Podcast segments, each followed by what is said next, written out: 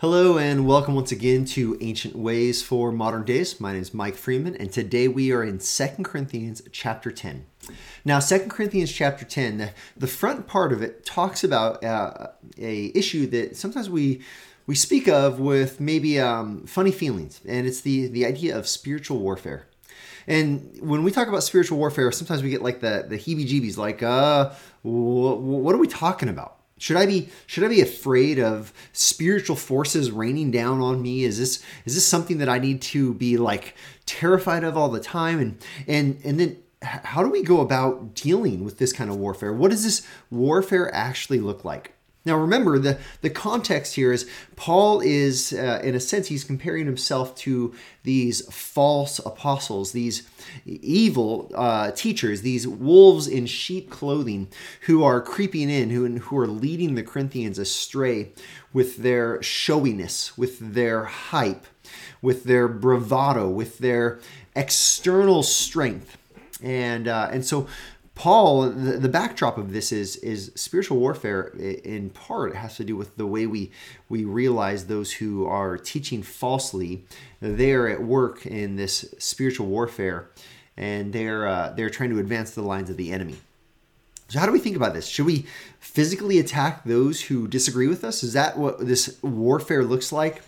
And Paul's point here is no. That's that's not actually the the method. In fact, let's look at the text and let's begin to think through what it looks like to engage in spiritual warfare. And so Paul says, 2 Corinthians 10, verses 3 through 6, he says, For though we walk in the flesh, we are not waging war according to the flesh. For our weapons, or excuse me, for the weapons of our warfare are not of the flesh, but have divine power to destroy strongholds. Well, what are these strongholds?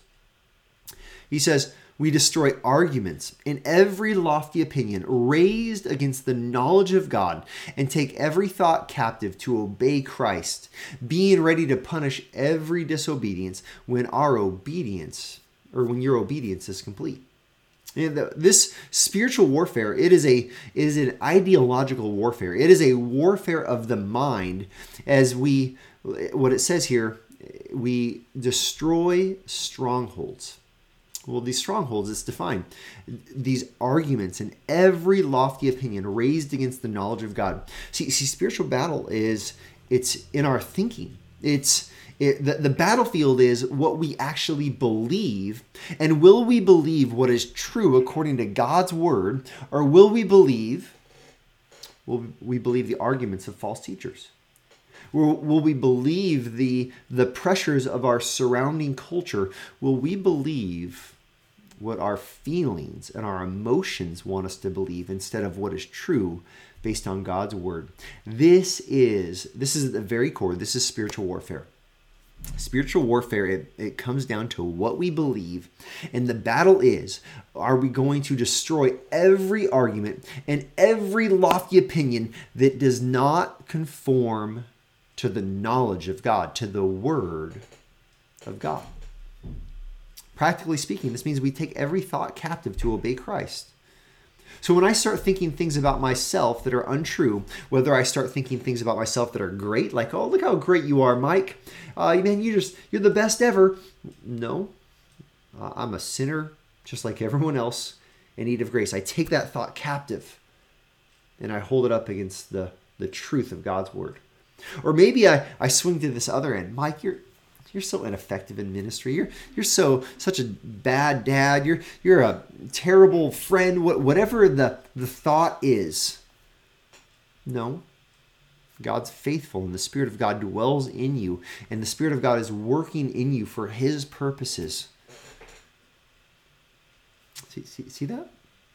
Sometimes we have grandiose ideas and sometimes we have uh, degrading ideas. But regardless of where we land, what we do is we take every thought captive to obey Christ, So that every thought leads us to say, I trust in the death and in the resurrection of Jesus Christ. I believe in who Christ is and what he's done for me. I believe that I'm a great sinner and I believe that I have an even greater Savior. I believe that I deserve condemnation, but I know that Christ paid it all, that his finished work, in his finished work, I stand forgiven and redeemed. And it says, being ready to punish every disobedience when our obedience is complete. Now, this is this willingness to confront disobedience. Disobedience in ourself and even the disobedience of the false teachers, even the disobedience of those who do not do not take every thought captive, who teach a wrong doctrine. And, and we're willing to confront them. We're willing to challenge them based on God's word. We're willing to battle internally spiritual warfare for ourselves to take every thought captive, and we're willing to engage with those who teach falsely.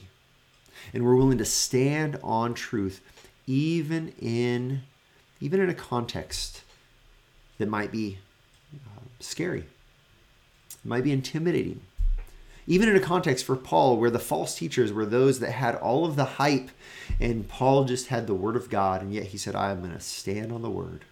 I'm going to preach Christ. I'm going to let the chips fall where they may, but but I'm going to believe what God's word said says and, and I am going to teach it even if others teach opposite. See, this is spiritual warfare.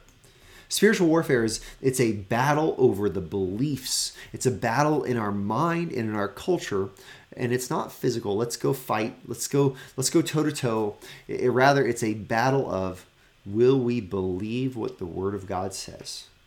Will we trust in the gospel? And this is the ancient way for the modern day. And this is this is something every one of us faces there is not one believer who is who is free from dealing with with spiritual warfare. There, there's not one of us who who always thinks correctly and just says, "Oh yeah, my life's fine." No, no, we have to constantly be at battle. Do our beliefs conform to God's word? And we even have to constantly be wrestling with what others say. When I hear someone talk and I and I'm thinking about God's word and say, uh, "This is where they're wrong." And, then we navigate that conversation to say, well, let's consider what God's word actually says. That, that is that is spiritual warfare in its best form, conforming our internal thinking and then the external teaching to God's word. This is the ancient way for our modern day. So let me ask you, are you are you believing God's word? Are you believing God's word beyond what you feel sometimes? Beyond what the lies that exist inside your mind will will just overwhelm you with are you going back to what God's word says? And then secondly are you believing God's word despite what others teach? Not not just yourself internally. What about the bible teachers that you listen to? Are they teaching God's word or are they teaching what you want to hear what makes you feel good about yourself what, what about the, the surrounding culture?